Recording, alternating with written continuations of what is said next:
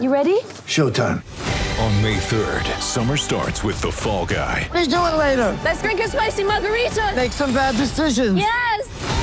Audiences are falling in love with the most entertaining film of the year. Fall Guy. Fall Guy. Fall Guy. That's what the poster said.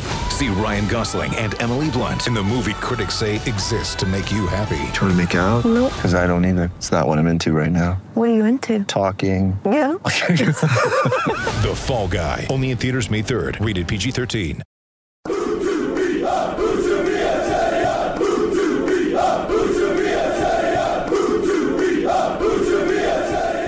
Hello and welcome to Utabia. Stephen Chicken here alongside David Hartrick. How are you doing? Have I done that one before? I don't know, but I quite like being sung on stage. Quite enjoyed that. Yeah. No, it was good. I might get a guy to sit in the corner of the room with the piano, wouldn't you? Just get him like to play us in. Like when you're coming into assembly. Did you used to have that at school? You'd have a pianist playing you into assembly? No, our school was nowhere near posh enough to have even a piano.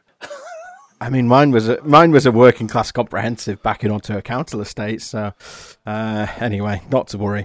Huddersfield Town we should probably talk about rather than primary school assemblies. It's been a busy couple of weeks. We've had a couple of pre-season friendlies, we've had a couple of transfers, and we're already out of a cup. Huddersfield Town lost 1-0 to Rochdale at the weekend in Carlos Corberán's competitive debut in the Town dugout. It wasn't great, was it, Dave? No, it was a poor performance. It was stuttering first half. There was the odd sign. I keep going back to that Toffolo chance from the corner. If he'd have scored that, I think it might have gone a very different way and everybody might have relaxed. But second half... There were two or three, weren't there, Toffolo? Yeah, but second half was... It was a bit of a shocker, to be honest with you. It was as bad as I've seen Town for a long time, really, and I include the Wigan and Luton games in that. But I think there are mitigating circumstances for that, but I think you have to acknowledge it really was pretty bad, that second half in play. For at least the first half an hour was terrible. I will concede they did pick up that last sort of 10 minutes. They had a proper go for it. But yeah, it was not a great showing, really. No, it wasn't great, as you say, and I thought they lost shape, as you've sort of alluded to, in the second half. We were sort of trying to keep track of what the formation was at any point, and it was sort of a 3-4-3 for the first hour or so until the first substitution. Then it went to a kind of a 3-4-2-1, and then we completely lost track of what it was supposed to be after Isaac Mbenza came on. At one point, it was like a 4-2-4, and then they ended up the last 5 minutes in something resembling a 4-4-2, and it was all a bit confused and a bit... I thought what was quite sort of indicative was bringing on Mbenza and Diakhaby, and at first Mbenza came in on the left, then they almost immediately switched. Toffolo was still running into the areas that both of them were trying to create themselves. It was just, as I said, philosophies take time, and a sea change of a playing style takes time. We're not, writing anything off or being overtly negative or anything like that, but it was the sort of performance that you really hope has got something out of people's system and they can go forward from that. Yeah, definitely. And in other circumstances, I think if Town had just sort of finished 12th in the table, and then they'd brought in Corberán and they were looking to build in this style of play, then probably that the reaction to it that we had and that I had in terms of my player ratings, for whatever they're worth, I think regular listeners will know not to put too much stock in player ratings, in my opinion, but there we go.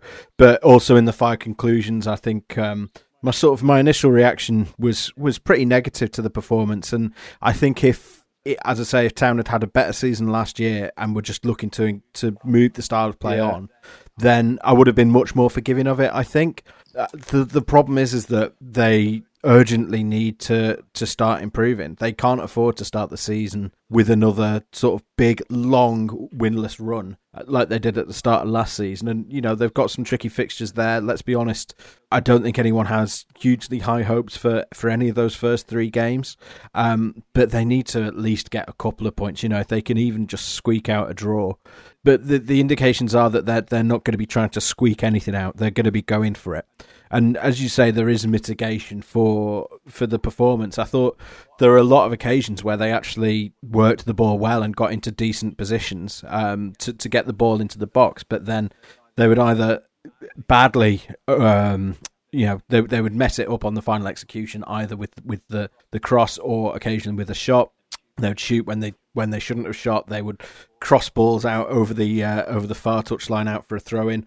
And then there are a handful of occasions where they actually got decent-looking balls, low balls, into the six-yard box, and there was no one there to finish them. And that, to me, is a team that hasn't played together much before, which is exactly what it was. Between the fact that they had young players, they had new sign-ins in the side, they had players who were out on loan last season and barely played. There weren't a lot of players on that pitch that had played together very much in competitive games before Saturday. I did a chart of it. If you go on my Twitter and look at my media tweets, there's a little chart I did showing how many minutes each sort of passing combination had played together last season, and most of them it's 0. So there are positives to build on there, but they can't afford to spend all season about it, can they? I think you've got to put a bit of context around Rochdale as well, who have sold, I think, two of their best players, certainly. They're for me, who is their third best player, Ollie Rathbone, played in the game but was playing with an injury. They had to start without a recognised striker. The only strikers they had were two youngsters who came off the bench. They played, I think, four defensive midfielders, two of them out of position. So Town weren't up against elite level opposition, which is the slightly worrying thing for me, because they've got they are coming up against a run of three fixtures where, for this level, they are up against the elite challenges. You know, they are what represents that in this league, and they've got to improve very, very, very quickly. And it's not that easy. It's not that easy to just improve overnight. The other thing that slightly worried me is just how poor a goal it was to concede, really, which we know Town have got a problem with set pieces at both ends of the pitch, really. They've got major work to do to get better. But it was just another one where it's a very, very straightforward goal to concede. You know, that's one of them that, as a manager, drives you mad, because it should be so easily dealt with. And we looked over the goal, and we could make an argument that three players were sort of at fault to varying degrees: goalkeeper, Schindler and Critchlow. And that's not good. That's not good. But again, you can't. There was a lot of negativity around after the game, and I understand that and I get that. But I do think there are circumstances around it. This isn't a quick fix. And ultimately, you had a team there where they're showing you the future, which is they are trying to look at which of these youngsters they can bring in. And I thought that's the very best I've seen Rowe play in a Town shirt. I thought Jackson was just quietly efficient, you know, got about his job. He'll have better games, but I'm sure he'll have worse. I thought he was fine.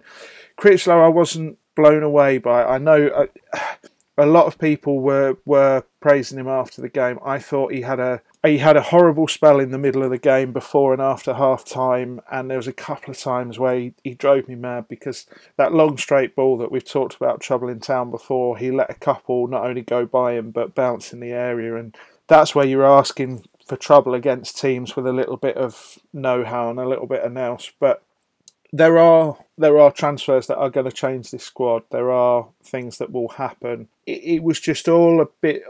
It felt, you said to me afterwards, it felt like almost another friendly in some respects. And we know it wasn't, because there was obviously a run in the League Cup at stake. But it did have that air of it, with the way the team that was selected and some of the things that were tried. And it was more interesting, I think, to talk about Carlos on the touchline, really. And what did you think of his demeanour? What can fans expect when they are eventually allowed into the ground? He's certainly not placid in the dugout. He's up and he's giving instructions constantly. He's shouting at the players. You know, he's not Andreas Boas silently squatting there and scratching his chin. But although I think he does squat sometimes, actually. But I mean, he was going mad at times about sort of the lack of movement in particular and how slow things were. Because vamos. Yeah, we saw it on the. I mean, we sort of saw it coming, and with the centre backs they've got fit available at the moment, I think this is going to be a bit of an issue. And Jonathan Hogg as well was back in the squad, and to be fair to Hogg, he's barely even trained over the last few weeks, let alone. You've got an ice cream van. Yeah, there, do you want one? Dixon's ice cream van. Yeah, 99, please. Yeah, thank you. No, but Hoggy was in the side, and to be fair to him, he's barely trained this summer, let alone he hasn't played any of the friendlies. So perhaps you'd expect him to be a bit rusty and a little bit slow on the ball. And again, Corberán was positive after the game. I think, to be honest, maybe a little bit too positive, and that also gave a bit of that air of it being another friendly.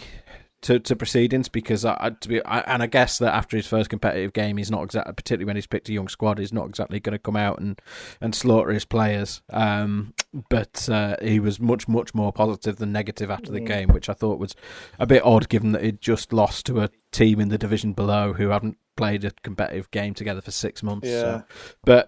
But I can see where he's coming from, because from his perspective, the players are taking on an awful lot of new information and trying to adapt to a completely different way of playing. And, you know, part of the reason that the Cowleys kind of had an immediate impact when they came in last season is because they actually kept things largely the same. I think they only made 3 changes in their first game in charge against Sheffield Wednesday, and one of them was forced by injury. The others were like for like. They kept Jan Sievert's formation for a long time, that 4-3-3.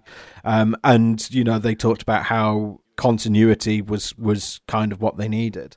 Now they're looking to adapt to a new system, and as a longer term project, I can understand why they want to do that, but as you say, it's going to take time. It's not going to happen overnight. So I think that positivity from Corberán was more him saying, look, they were doing what I asked them to do. On the whole, it wasn't perfect. Yes, it was too slow. We need to speed it up. But that will come as the players get used to the system and get used to this way of playing. So, but as we've said, it's, you know, that does need to happen sooner rather than later. We can't still be sitting here in December saying the style of play needs more time to develop. It needs to be at least functional, even if it's not perfect. It needs to at least be getting sort of 1.3 points per game pretty soon on in the season if Town aren't going to be in another relegation battle. Yeah, he's a very he's quite a Cowley-esque presence in the on the touchline. There's a similar way in that he sort of observes for a minute, and then it's all action for a minute, and then he just steps back and has another look. And it was good to see him. You know, we were chatting at half time. And it was good to see him. This is the sort of thing that doesn't really come across when you're watching on iFollow.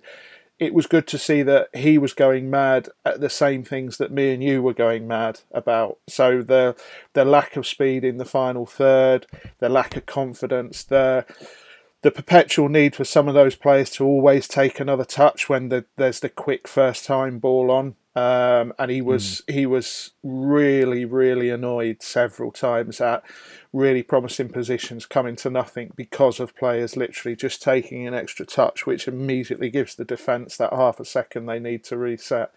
So it was quite promising from that point of view. But I think the problem is this was a good opportunity to start with a sort of safe, comfortable win and move on with a little bit of confidence. And unfortunately, not just the result, but the nature of the performance has just left everybody feeling a bit flat when at a time when everybody in the club wants fans to be fizzy and excited. And it was just a bit of a shame they couldn't get something from the game. But I that lack of confidence in the final third is something they've got to sort out immediately, or that is going to, as you rightly pointed out, what we can't have here is another 9 games in and only 1 point on the board situation, because the Cowleys, for all their faults, and I know some people are fans and some people aren't, they are completely results-driven managers. They're not artisans, and what Town have committed to here is an artisan. So if they're in trouble early on, it's going to be tough to compromise that to get out of it, you know. But yeah, it was I completely understand why people reacted like they did on social media, etc. But there are one or two mitigating circumstances. But I think out of these first run of games, Town fans have got to see at least one performance, not necessarily result, but one performance where they go, right, okay, we can see what they want to do and what's occurring. Part of the problem I had anecdotally from talking to several friends who are Town fans and several people on social media, etc., was they were worried that they came away from that game not really knowing what the new style was supposed to be. Obviously, there was a bit more passing and a bit more possession-based, but they didn't come away with a sort of an idea of the template. And I get that, but that's not down to the management team. That's down to players who are still trying to take it off. And let's be honest, one or two who probably aren't capable of doing what needs to be done longer term, but it's round pegs in round holes for the right now. Yeah, exactly. And, you know, it was, as we said, it was an experimental team selection, and he stuck with the players that he's basically had available in pre-season. There are a couple of key omissions as well. Obviously, Karlan Grant didn't play with the transfer talk around him and Steve Mounié as well. Those are two players who, well, put it this way, if neither of them played for Town ever again, you wouldn't be at all surprised.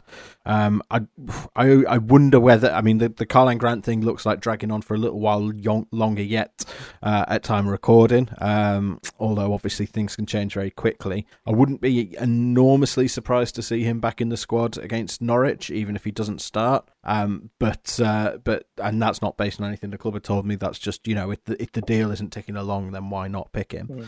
Mm. But Mounié looks like he's on his way. He's heading to Brest back in France.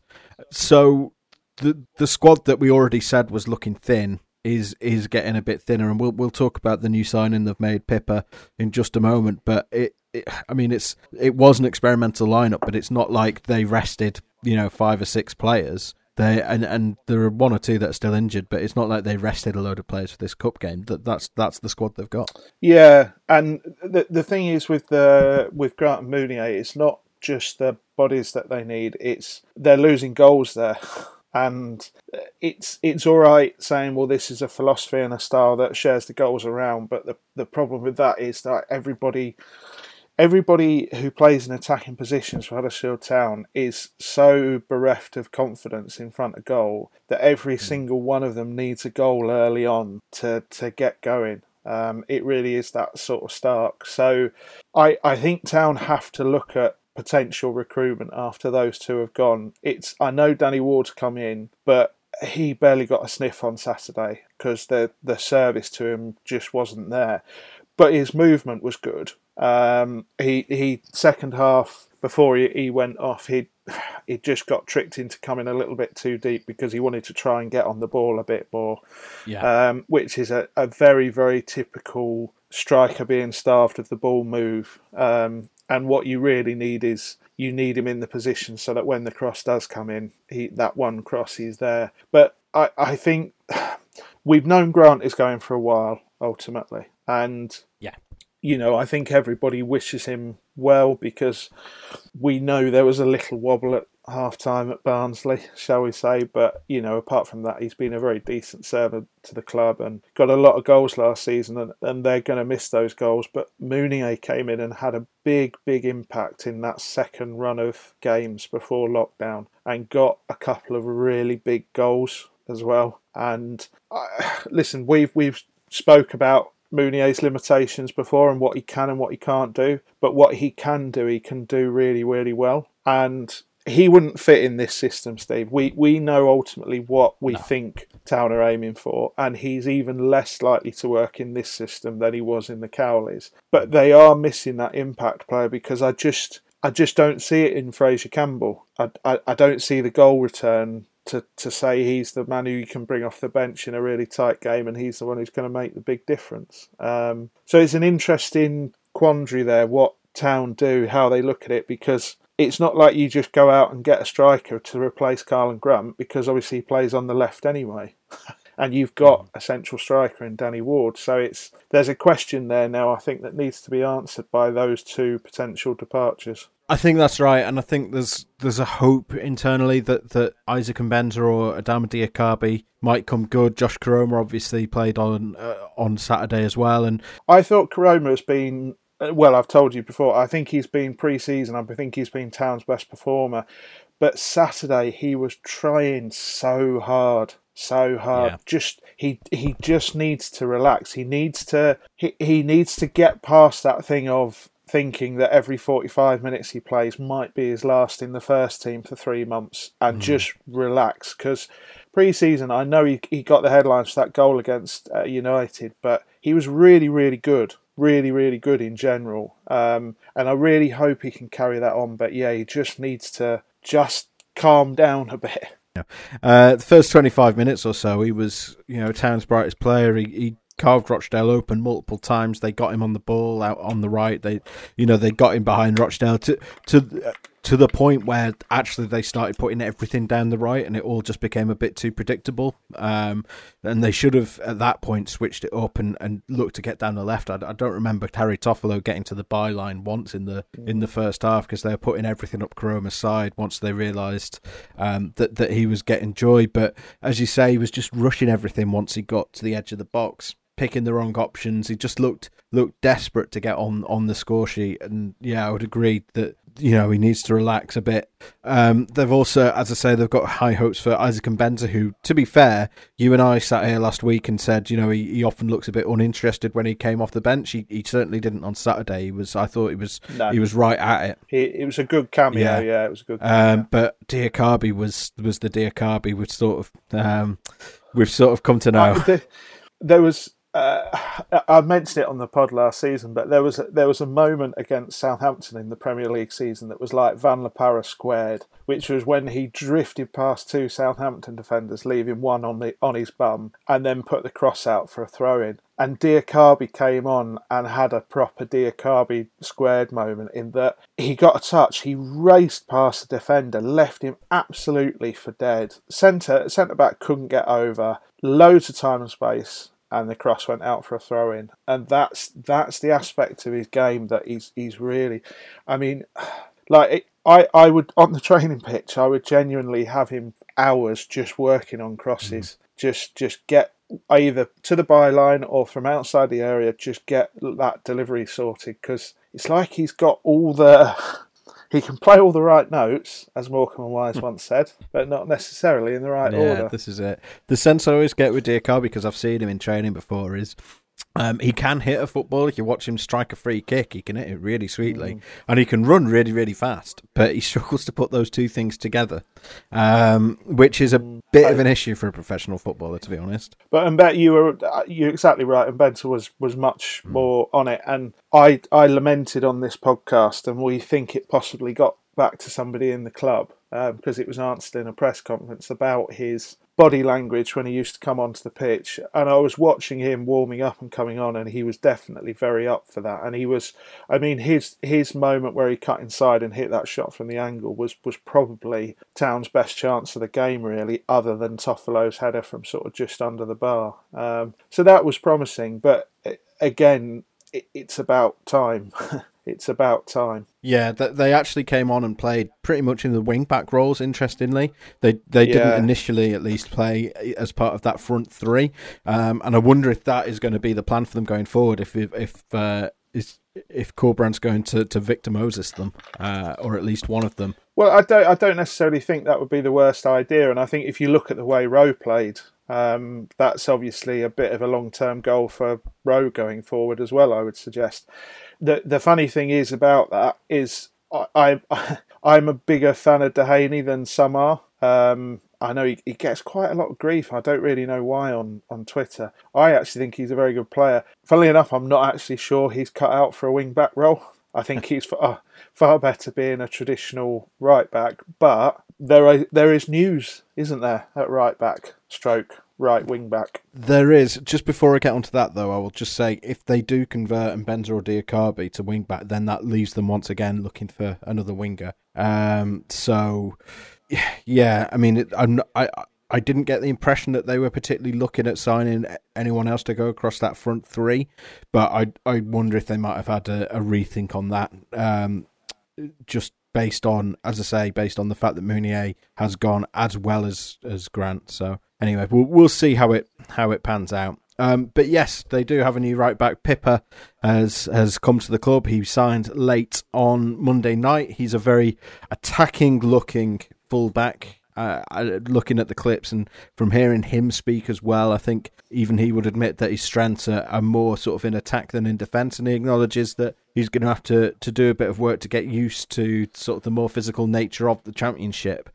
It's always difficult when you've got a player of this sort of profile to pass judgment on them, but do you want to give it a go anyway, Dave? Yeah, he's rubbish. No, it looks a very promising, very good signing. I think having... done a little bit of scouting on him when we first heard the link. I think he's somebody who has a little way to go defensively, but going forward, there's no doubt he's a real talent. To be fair, Spanish under-21 international, which is no mean feat. And I've been like, you can get suckered by YouTube compilations. You can get drawn in and suddenly get caught out thinking this kid's a world beater, but I think what he can do is crossable, which I know sounds like almost damning with faint praise, but his delivery is really, really good, and that is going to be so important for Town to get the best from Danny Ward this in this system and this way. So I think it's a very decent signing.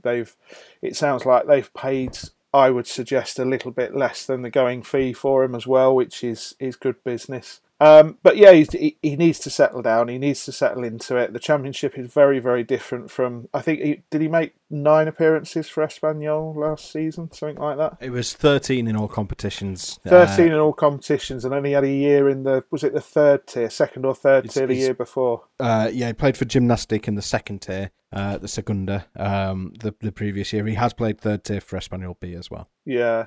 So it's going to...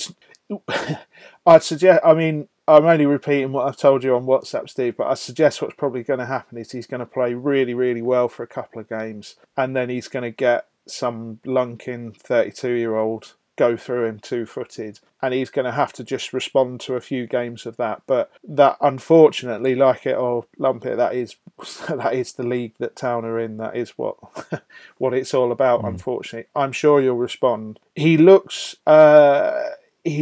looks like... he's sort of built to play in the way we think Carlos wants to play going forward. Would you agree? Yeah, one of the things I noted after the Rochdale game, and I think I've said here, is that they did get to the byline a lot for the crosses. They weren't, and I think that's a key change, because particularly sort of the end of the Premier League days under Seaver and before that under Wagner, they were putting in so many just... And to be honest, at the start of last season as well, they were putting in so many just aimless crosses from deep that were never going to reach anyone. And even if they did, the amount of pace that the striker needed to get on the header to try and turn it in was completely unrealistic. Under Corberán, we've actually seen them getting to the byline a lot. That they seem to be instructed not to cross from deep, but to try and get basically as close to the touchline as they possibly can before they put the cross in. And from watching Pipa play on the Y Scout clips are downloaded, that's exactly his game. That's exactly what he likes to do. He actually looks to have a decent turn of pace on him, to be fair, and he's got a trick or two in his book as well. He's not Lionel Messi, but he's not he's not Danny Simpson either. He's almost the opposite of Danny Simpson, which I could understand if people hear that and they think, oh, so is it just another Flo Hadergjonaj again then? I mean, we'll see. I mean, it's hard to judge a player on their defensive qualities based on clips alone, so I guess we'll see on that. But I suspect that it's not. But even if there is stuff that he needs to add to his game defensively, as I've said, they play more as wing backs than as full backs in Corberán's system, so it might not matter as much as it did with Flo at the start of last season, because you're less likely to. It's the system is designed, hopefully, to try and cover for the wing-backs getting forward like that in a way that it wasn't with Flo at the start of last season. So I think it on paper and from looking at the clips, it looks like a shrewd signing. But, you know, there's always that word of caution, as I say, particularly when we're talking about a player who has played as little senior football as he has. And he's 22, so it's not like he's a 19-year-old. You know, you're always got that question mark. But, you know, he's a Spain under-21 international, and if you look at the players he's playing alongside in that side, you know, it's not an easy team to walk into. So there seems to be something there. Yeah, it was...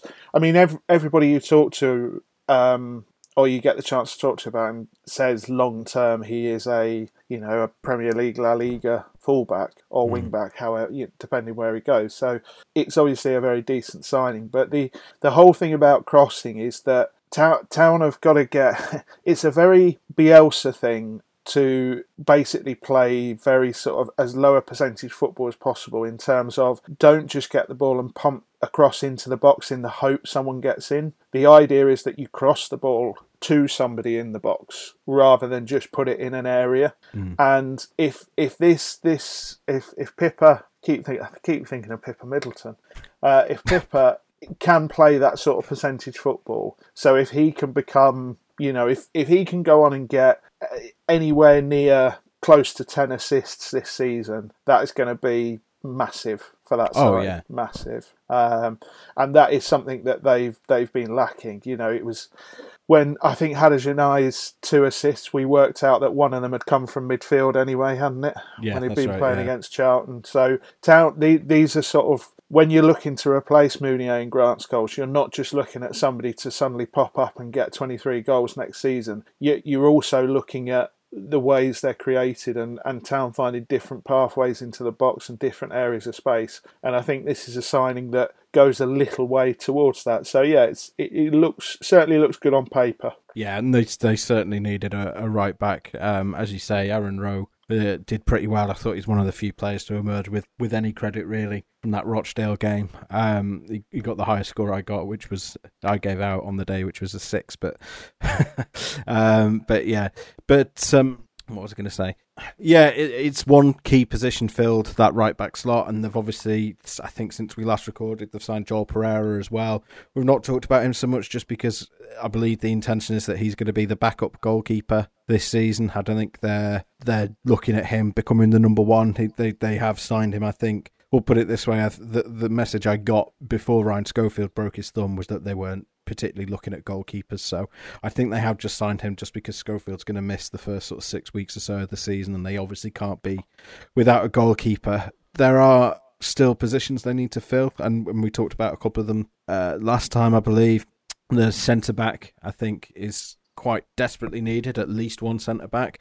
They need a dynamic ball-playing midfielder, ball-playing centre-back, don't they? Because, you know, the most senior options they've got, once he's back from injury, they've got Tommy Elphick, they've got Chris Trishinder, who obviously played against Rochdale, and they've had Richard Stearman, who played not very well, it has to be said, in pre-season, played for the B team on Monday as well. And none of them are particularly well-suited to this style of play. They slow things down a bit too much.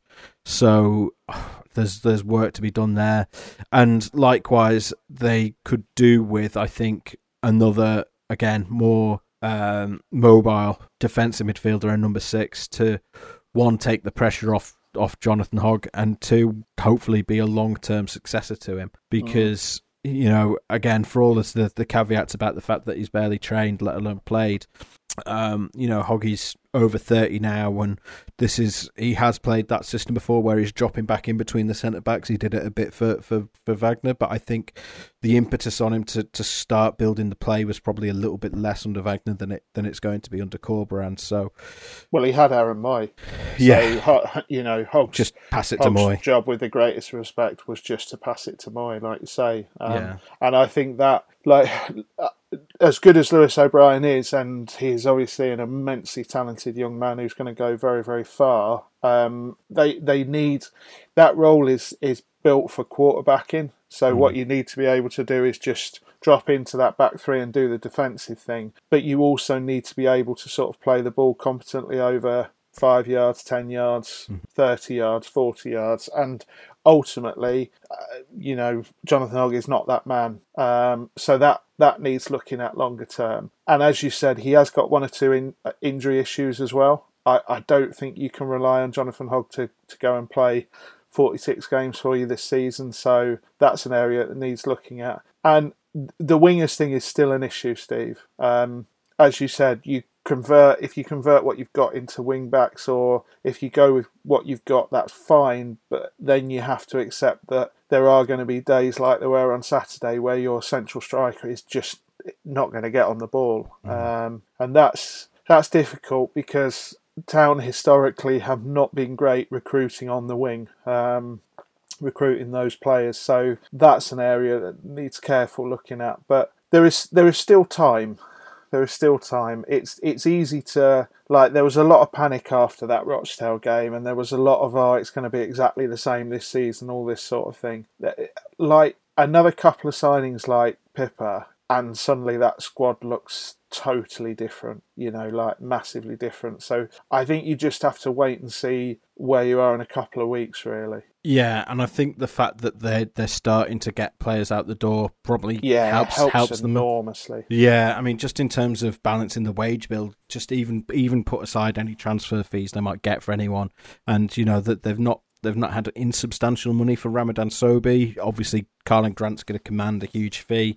The number for Steve Mounié, and I've no idea whether this is correct or not, but L'Equipe are claiming that he's worth €5 million to Brest, which is £4.5 million, so that's not a small chunk of change. But all of those players will have been on good money as well, and that's before we talk about Flo Hadergjonaj. So yeah, I was looking, if they got Grant, Hadergjonaj, Mounié out the door, and Sobhi as well, I think that's probably about £3.5 million off the wage bill over a year. Yeah, and that's very significant. That gives them some more room. I mean, we need to talk about the legend that is Ramadan Sobhi moving, and everything he's done in his Town career, all the goals, all the assists.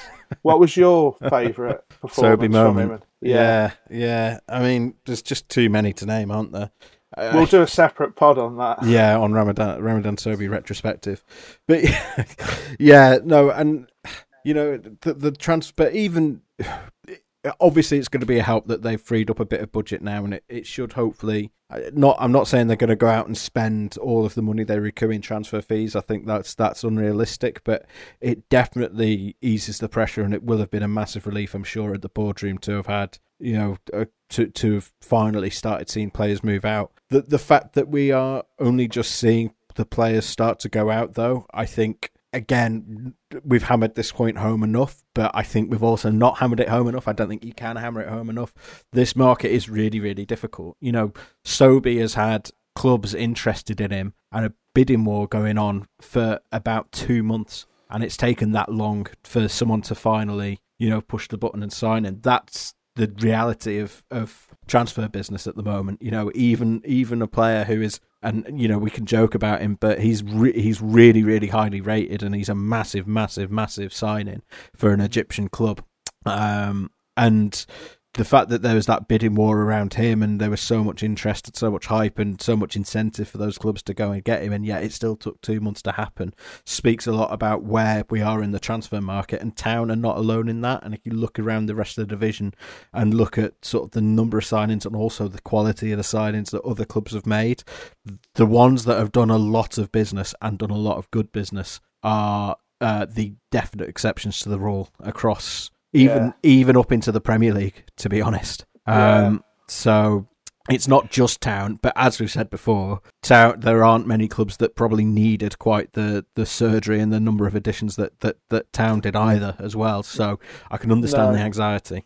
This is it. I think the outs are, you know, I've said it before, the outs are almost more important than the ins still. I think Town still need to get some room on that wage bill. I mean, if we talk about the players that are going, and potentially if he gets somewhere near fit enough to pass some sort of medical, then Congolo might go out as well. That really does give Town some breathing space with that wage bill, and gives them some room to potentially get players in that they want to get in. But you look at clubs like Stoke and Norwich who've done a large amount of business, or Bristol City getting 3 players in yesterday. You know, Mawson, Sessegnon, and there was someone else as well. Town, Chris Brunt, wasn't it? Yeah. Town just haven't got the money to just go and do those deals at the moment. So, yeah, it's a tough market. It's a really, really tough market. I was telling you about... I spoke to somebody at another club who've got a player who is not agitating for a move but would like to go. They're happy to let him go. They think he's worth about 2 to 2.5 million. His agent has pumped him around a few clubs and it got a couple interested, and one said they'll only offer about 300,000 for him, which is, you know, as flat as a market can possibly be.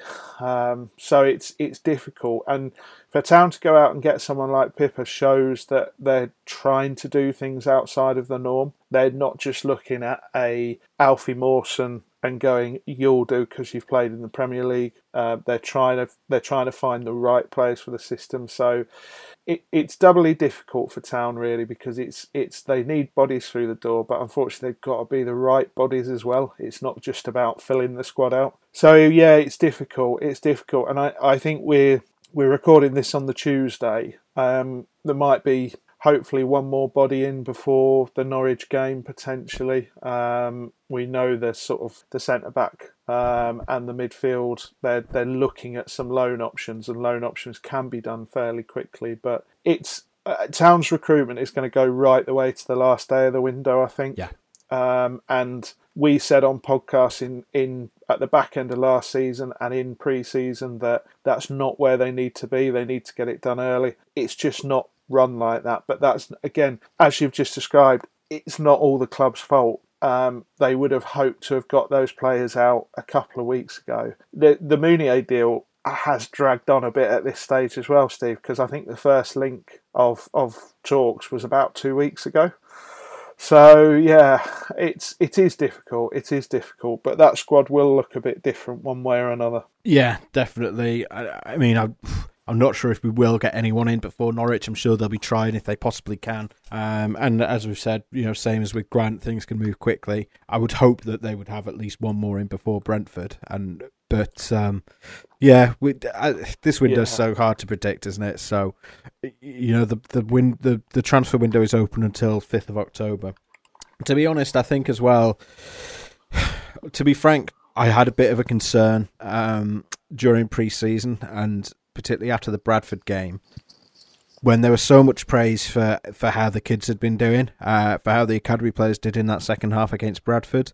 And I was a bit concerned, thinking, I hope that the club don't look at that Bradford game and look at that performance and think, right, well, we don't need to go and sign anyone because we've got Josh Osterfield. And that's no slight on Josh Osterfield at all. But if you can get 1 or 2, maybe 3 players into the first team from that academy, that is amazing going. You're not going to get 5 or 6 players playing regularly in the first team this year.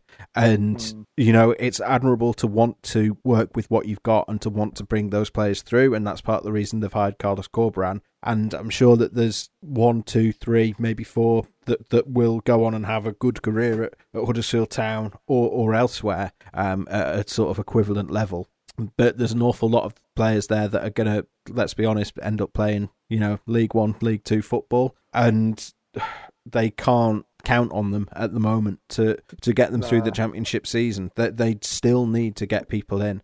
And I think in that respect, sort of losing to Rochdale, having played a few of the kids, and again, I'm not having a go at any of the kids who played, that they're in a very difficult situation and they're adapted to a new style of play, all the caveats we've already given. If there was any complacency, and I'm speculating rather than basing this on anyone, but if there was any complacency as a result of that Bradford game, then hopefully that's completely gone now that they've seen them in a competitive game. Yeah, I think like Critchlow is the player you would use as a bellwether there, really, in that he's done okay pre-season, and there were spells in that Rochdale game where he did okay, but then there was that spell before and after half-time where he was struggling to pass it over 10 yards, and that's a player that in ideal circumstances you would get out to League 2 or League 1 if you could, to play 30 games somewhere to come back a little bit more ready to put in there. It's not somebody who you can sit and go, right, they're going to play 25 championship games for us this season. And Town need a couple that are oven ready, really, to come in. I think Daly, Osterfield, potentially Rowe as well, are all going to get plenty of football this year in the first team. And Edmund Green as well, I would suggest. Yeah, I hope Edmund Green done, because I think he's a slightly different case in that I think he is somebody who can play 20, 25 games in this league. Yeah. But I think what they need to be are options rather than first team players, so that they can be available for rotation and bringing in. So yeah, there's a balance to be struck. And I look at somebody, as I say, I'm not picking on him at all, but I look at somebody like Critchlow, and again, it's like all the basic building blocks are there. It's a position that needs experience. And the only way you get that experience is by playing. And Town are not in a position to just give a player like that 30 games. No, it's a brutal league. It's a brutal division. It really is. Yeah, it really is.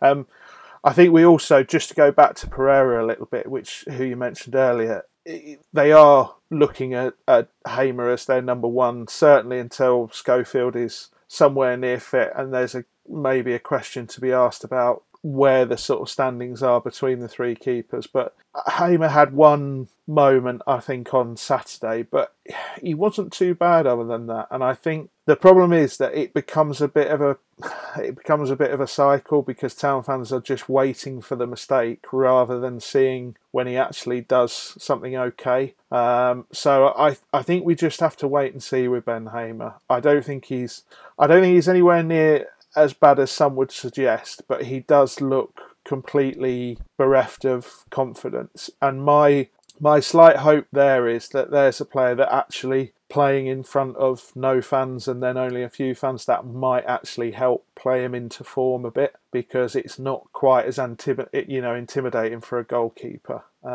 as standing there after you've made a mistake in front of 3,000 fans. So we'll see what happens with Ben Hamer. Yeah, and we know that, to be honest, he's a goalkeeper who has blunders in him. But a lot of goalkeepers do at this level. That's why they're playing at this level and not in the Premier League. Funnily enough, my question marks over him aren't about the mistakes. They're about his distribution. I think he's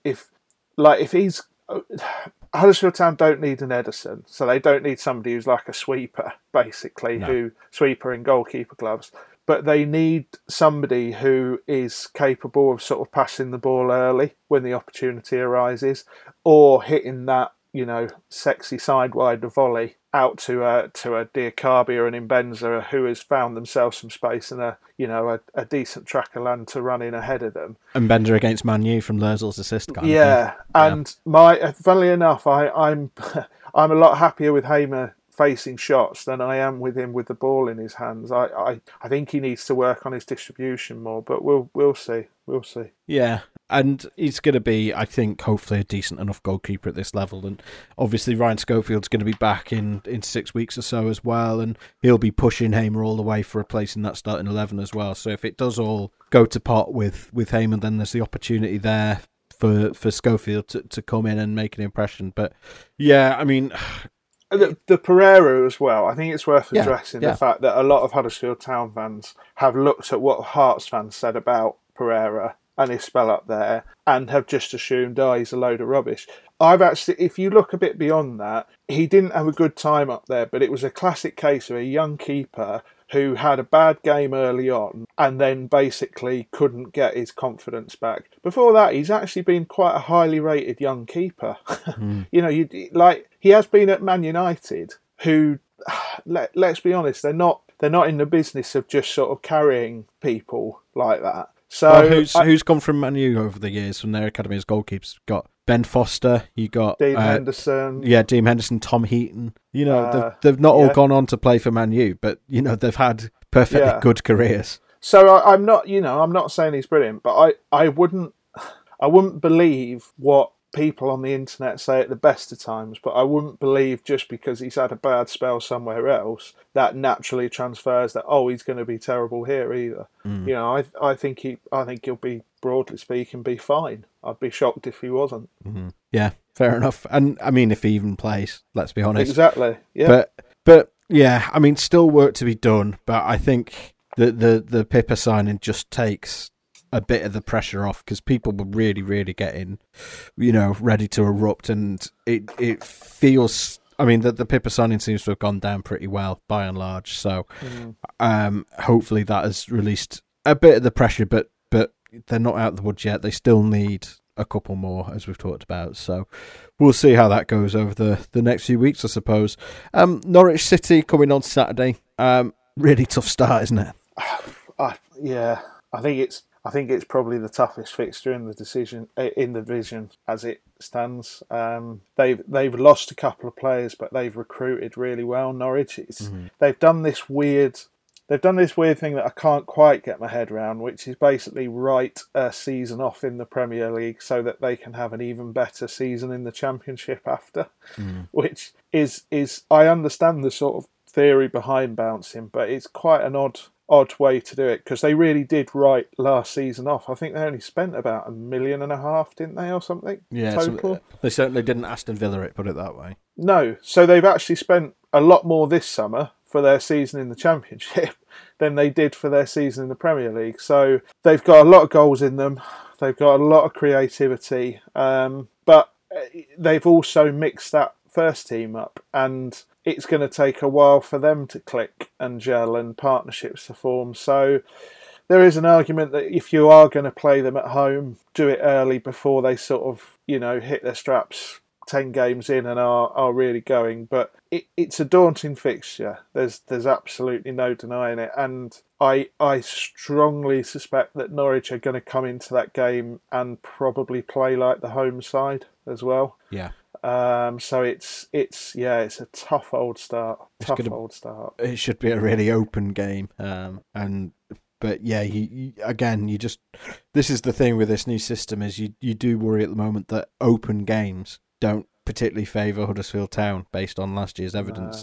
But that's what coaching is for, and that's exactly why Corberán was brought in, was almost for exactly that reason, to try and make it so that Town are playing on their own terms, and it's not going to happen overnight. And we're talking about it like it's a foregone conclusion, and it's very much like that West Brom game, weirdly, towards the end of last season, where we were sort of writing it off and already looking ahead to the Millwall game on the final day. And I think we're already sort of writing Town off for those games against Norwich and Brentford and Nottingham Forest. Yes and no. I think, as I said, it's almost less in those first three games. That's a nightmare first three games. You couldn't really have picked a worse three games. But you've got, I think, the team who are going to be the strongest in the division in Norwich. You've got Brentford in their new home stadium, who will be keen to put on a show, and then you've got Forest, that are a team that Town have just a wildly inconsistent record against. So it's very difficult to make a case for, it's difficult to make a case for 3 points out of those three games, but you never know. But it's about performance. It's about Town fans seeing something in at least one of those games where they go, do you know what? Yeah, I can see what the future is. I can see where we're supposed to be going. Because that was the problem with the Rochdale game, is that everybody just came out of it going, well, I where's the pattern? What's the difference there? And I completely get that. So I think they really need to be more concerned about just working on those patterns, working on those passing transitions, trying to get a goal for Danny Ward somehow to get him up and running, get him going, and trying to give, if Mbenza is now seriously up for this, and it was a good cameo, get some minutes in his legs, get him on the pitch. And also, just how are you going to set that midfield up until Lewis O'Brien is back? Yeah, because there's just so many questions, aren't there? That's the problem. There's just so many questions, and I think that the problem with the Rochdale game is we haven't even answered one of them, have we? Not a thing. So that's the big issue. So that you look at these three games and you just go, wow, that looks incredibly tough. But like you just said, you know, who knows? Yeah. Well, we'll hopefully get some more answers to those questions, and hopefully they'll be the right kinds of answers. Dave, thanks for joining me as usual. Where can people find you on Twitter? At David Hartrick. Lovely. You didn't do it in the sing-song voice. I'm disappointed. I'm obviously at Stephen Chicken. We're at Examiner HCAFC as well. Like us on Facebook, all of that kind of thing. Leave us a review. Why not? And we will see you next time on Utabia. Goodbye. Goodbye. Yes. Utabia, Utabia.